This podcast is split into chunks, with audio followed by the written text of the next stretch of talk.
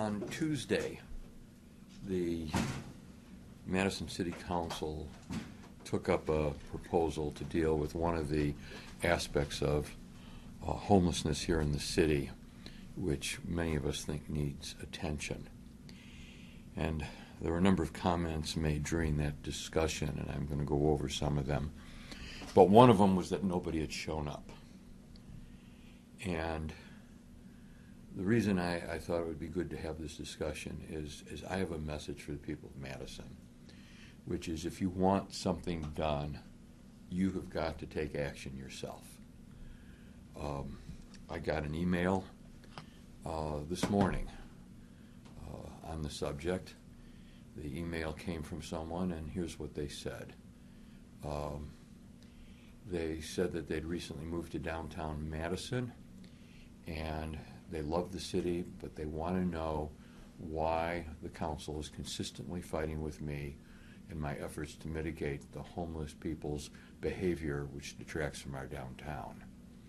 They talk about using the alley behind their home as a bathroom, being hassled for handouts, and, and some of the other problems. And they ask that the council be more cooperative with me. Uh, they reject the, the rhetoric that there are no, are no other options for the homeless, and that perhaps the council should stop being obstructionist and take these measures. Well, that's uh, one of the items that was brought up when Alderman Clear made the really uh, silly statement where he said, when all you have is a hammer, everything looks like a nail. That is just a false dichotomy. It is either out of ignorance or, or out of some political fashion that he comes to the conclusion that the only tool we have in terms of dealing with the challenge of homelessness is a hammer. It is disrespectful to the people who have worked so hard in this city, the folks who sit on the Community Services uh, Commission, the Community Development Block Grant people, the housing people, our city staff in these areas, the Madison Police Department, who've all pulled together for a number of years now and are focused on everything ranging from the Rethke project, which we just opened, to the street teams that we utilize this summer, the housing counselors that we fund, the efforts that we put in in the redesign of the multi-million dollar public library, and the other countless activities that we are engaged in uh, in collaboration with all of our nonprofit partners and the county. We have done many things. And when it comes to specific activities, on occasion, it is required to have a specific program to deal with a problem. Now, in this case, uh, what we're seeing is a city council that has shown significant movement this past week. Very frankly, I had expected a vote of 19 to 1 on the matter.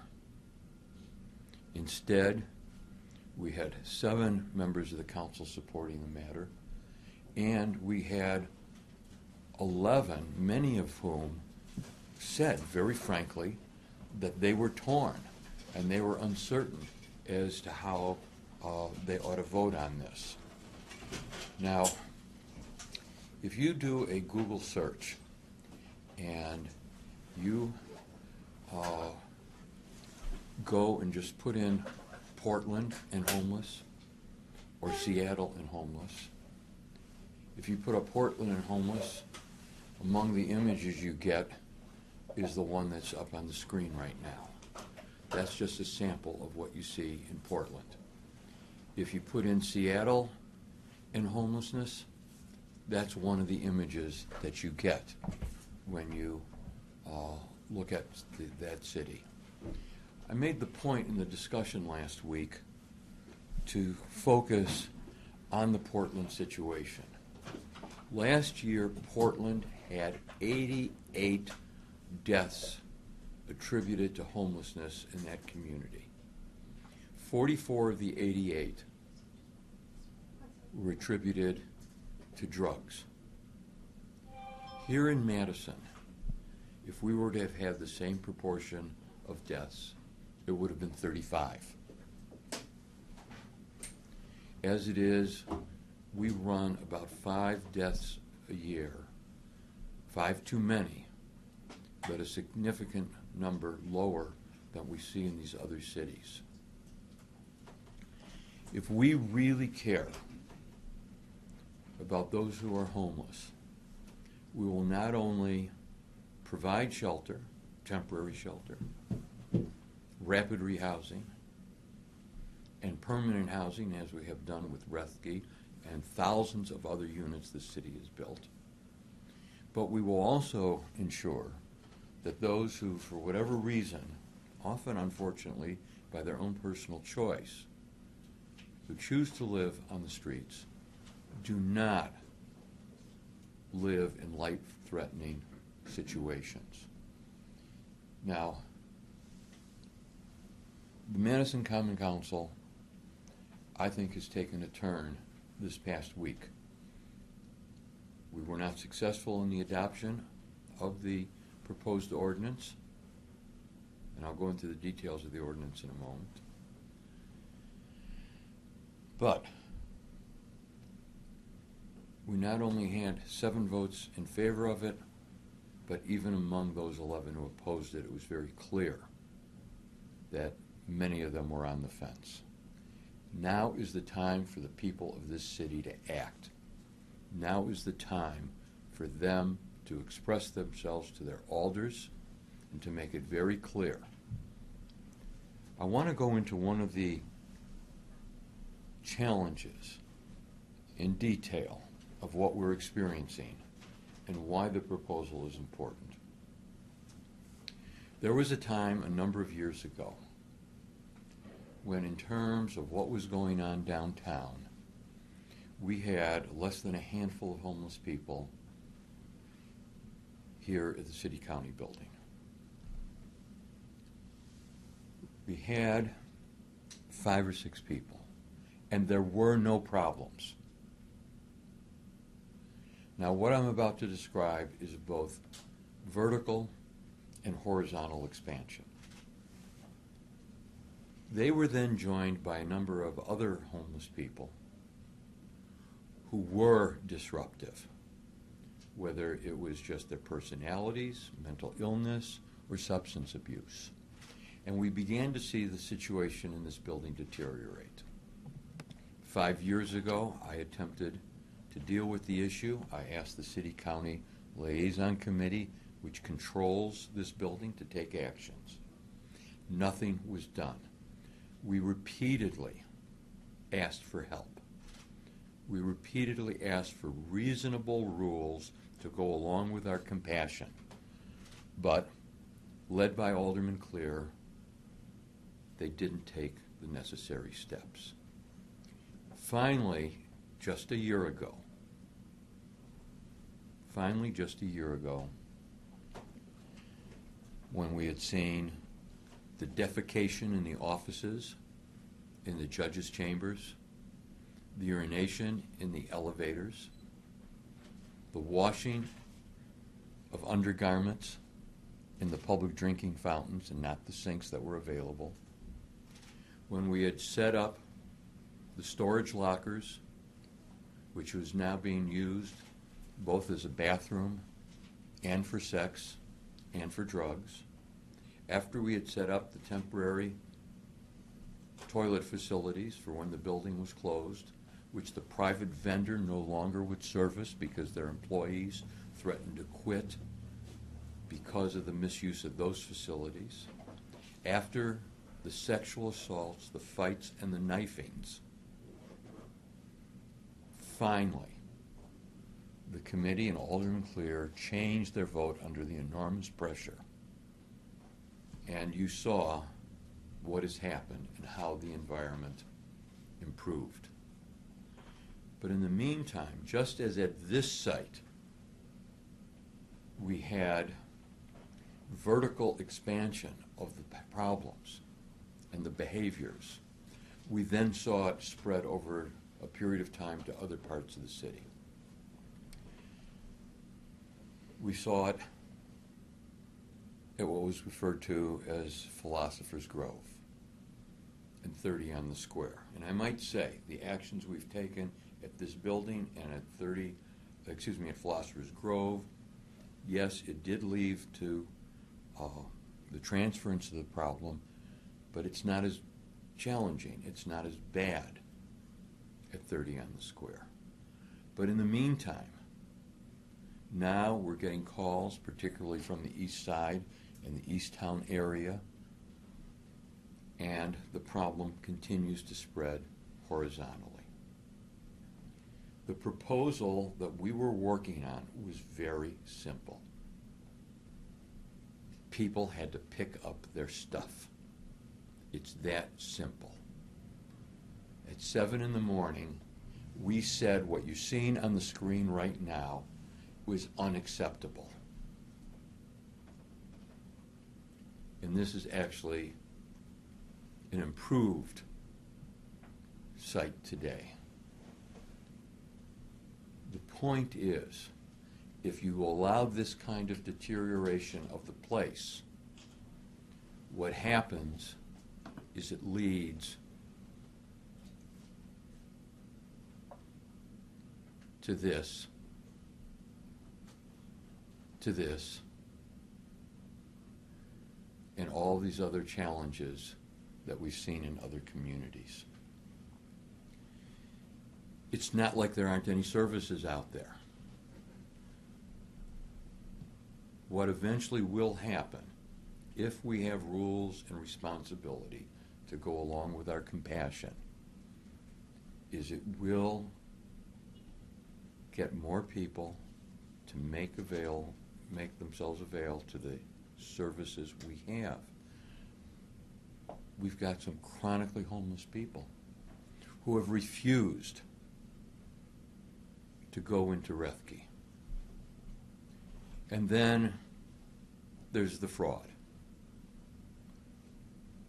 We've already established that many of the people holding signs saying that they are veterans are not veterans, saying that they are homeless are not homeless. And this gets us to a key part of this discussion. What is happening is where we get the gathering of the homeless, the predators step in.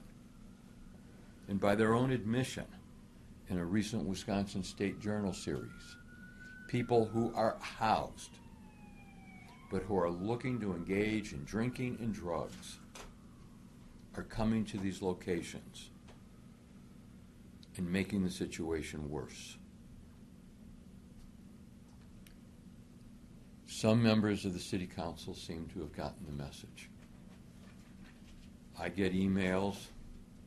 I get stopped all the time as I go around the city. It's not a question of our being heartless. It's not that stupid analogy of Alderman Clear in regards to the hammer. And there certainly is leadership in this matter. Otherwise, we wouldn't have the success of having opened Rethke and all the awards of our partnership with WHEDA in terms of more and more affordable housing that we are constructing.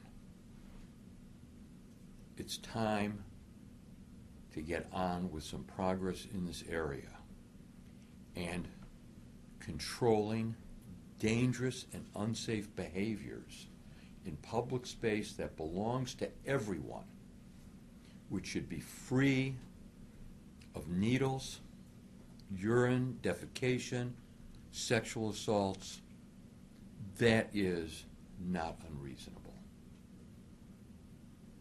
I'll be glad to answer any questions. So are you gonna continue to push the same proposal, or do you have something new you wanna put on the table? Well, there's two things on the horizon. One is to deal with the dangerous panhandling in the road right-of-way. As you know, there have been traffic accidents and deaths from coast to coast because of that kind of panhandling. Madison has had an ordinance like that, which has some technical constitutional problems. We've got them fixed. They've been languishing in referrals to committees for months now. I expect one day that it'll come back to the city council. I think it's critical for the safety of this community, both so that the people panhandling do not experience what's taken place in New York and California and throughout this country, getting run over and killed, as well as creating accidents for distracted drivers. That's one item. And secondly, uh, after 90 days has gone by, which is the legal requirement, we will in- reintroduce this ordinance. And there may be others. You're gonna reintroduce the same, The same ordinance. Proposals. Yes. if, given the fact that they were rejected, I mean, is that prudent? I see do- two very important variables as we approach uh, the, the the coming months. One is that we had many of those 11 council members who voted no on the fence and acknowledging that publicly in the discussion.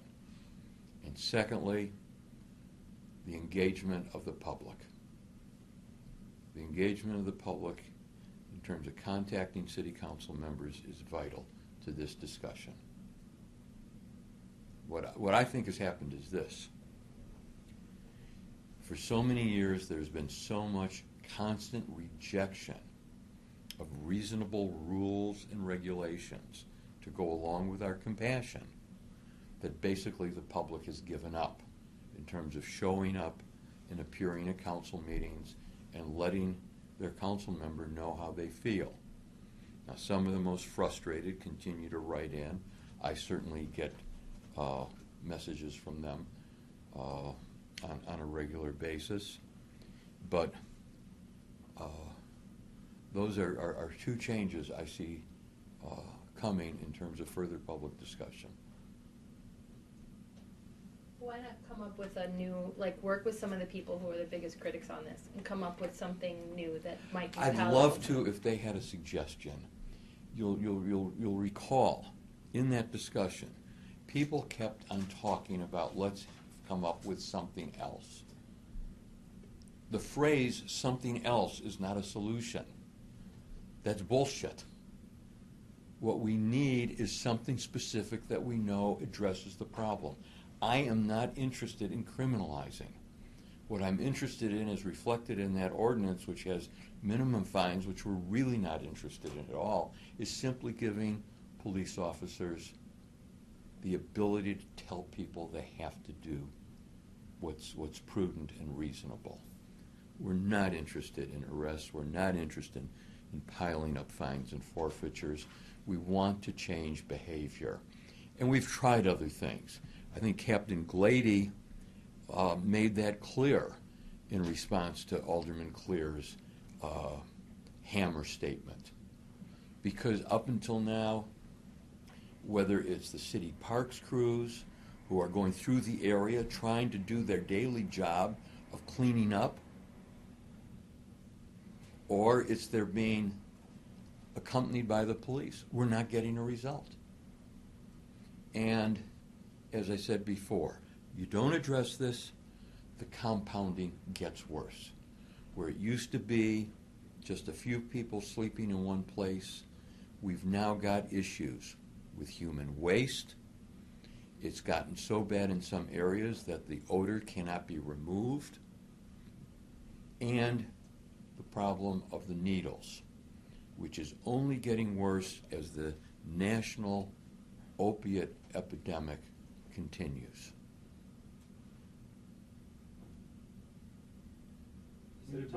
Dan, I'm sorry, you said it been established that s- s- people who are claiming to be veterans or homeless aren't. Uh, how has that been established? Say what? The- You, you said that, that a lot of people who's holding a sign that Yes. I'm a veteran aren't really. Yes. You said that's been established. How has that been established? Well, in one instance, we, we, we had a police officer who was just having a casual conversation with somebody who was holding a sign saying that they were a, a veteran. And when they got into discussions about uh, certain certain things that you would have to know if you'd been in the military, the fellow clearly was not ever in the military. And then we've also got one fellow we know quite well, different fellow down on State Street.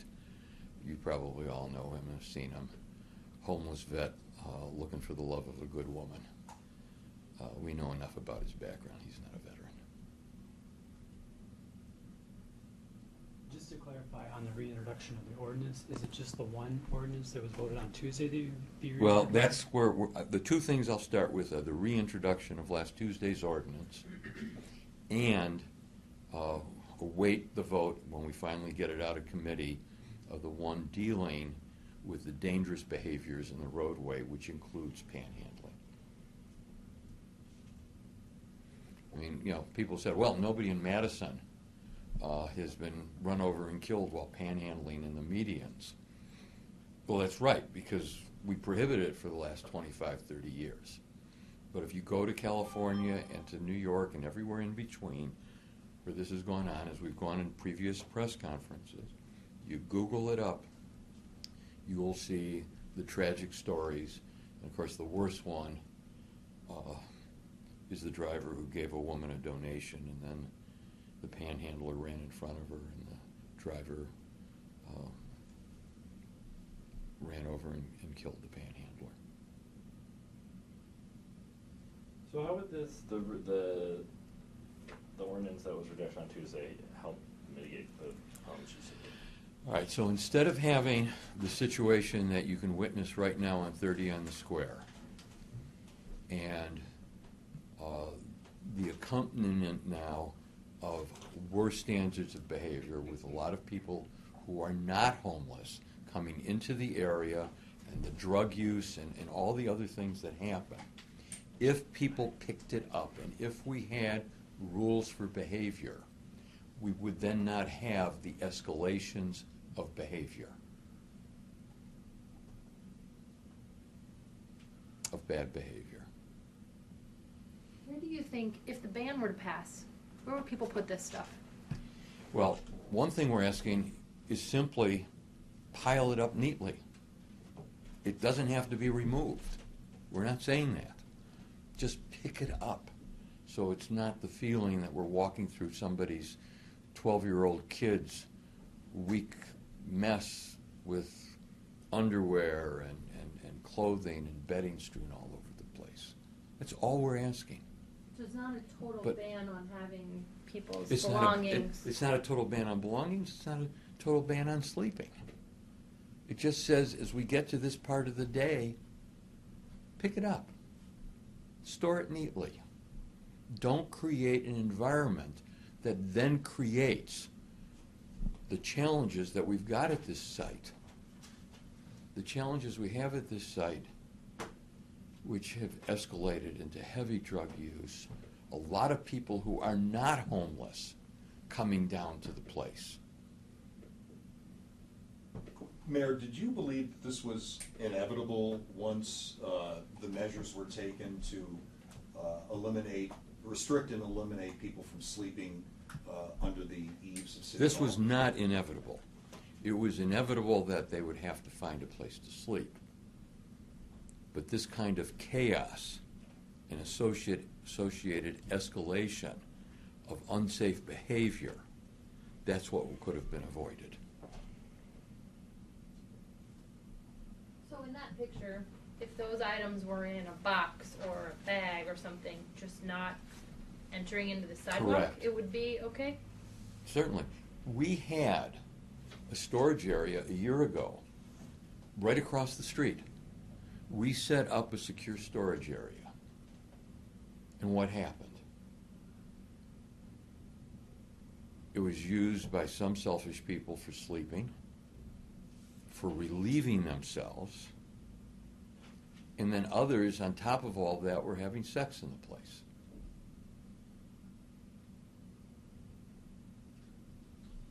So if this stuff is stored neatly and it's, people aren't sleeping on there, it- you think that the congregation will end? It will help in terms of the congregation and some of the bad behaviors, yes. How, I mean, it's a fundamental concept in terms of place. And how people treat a place and how its behaviors escalate.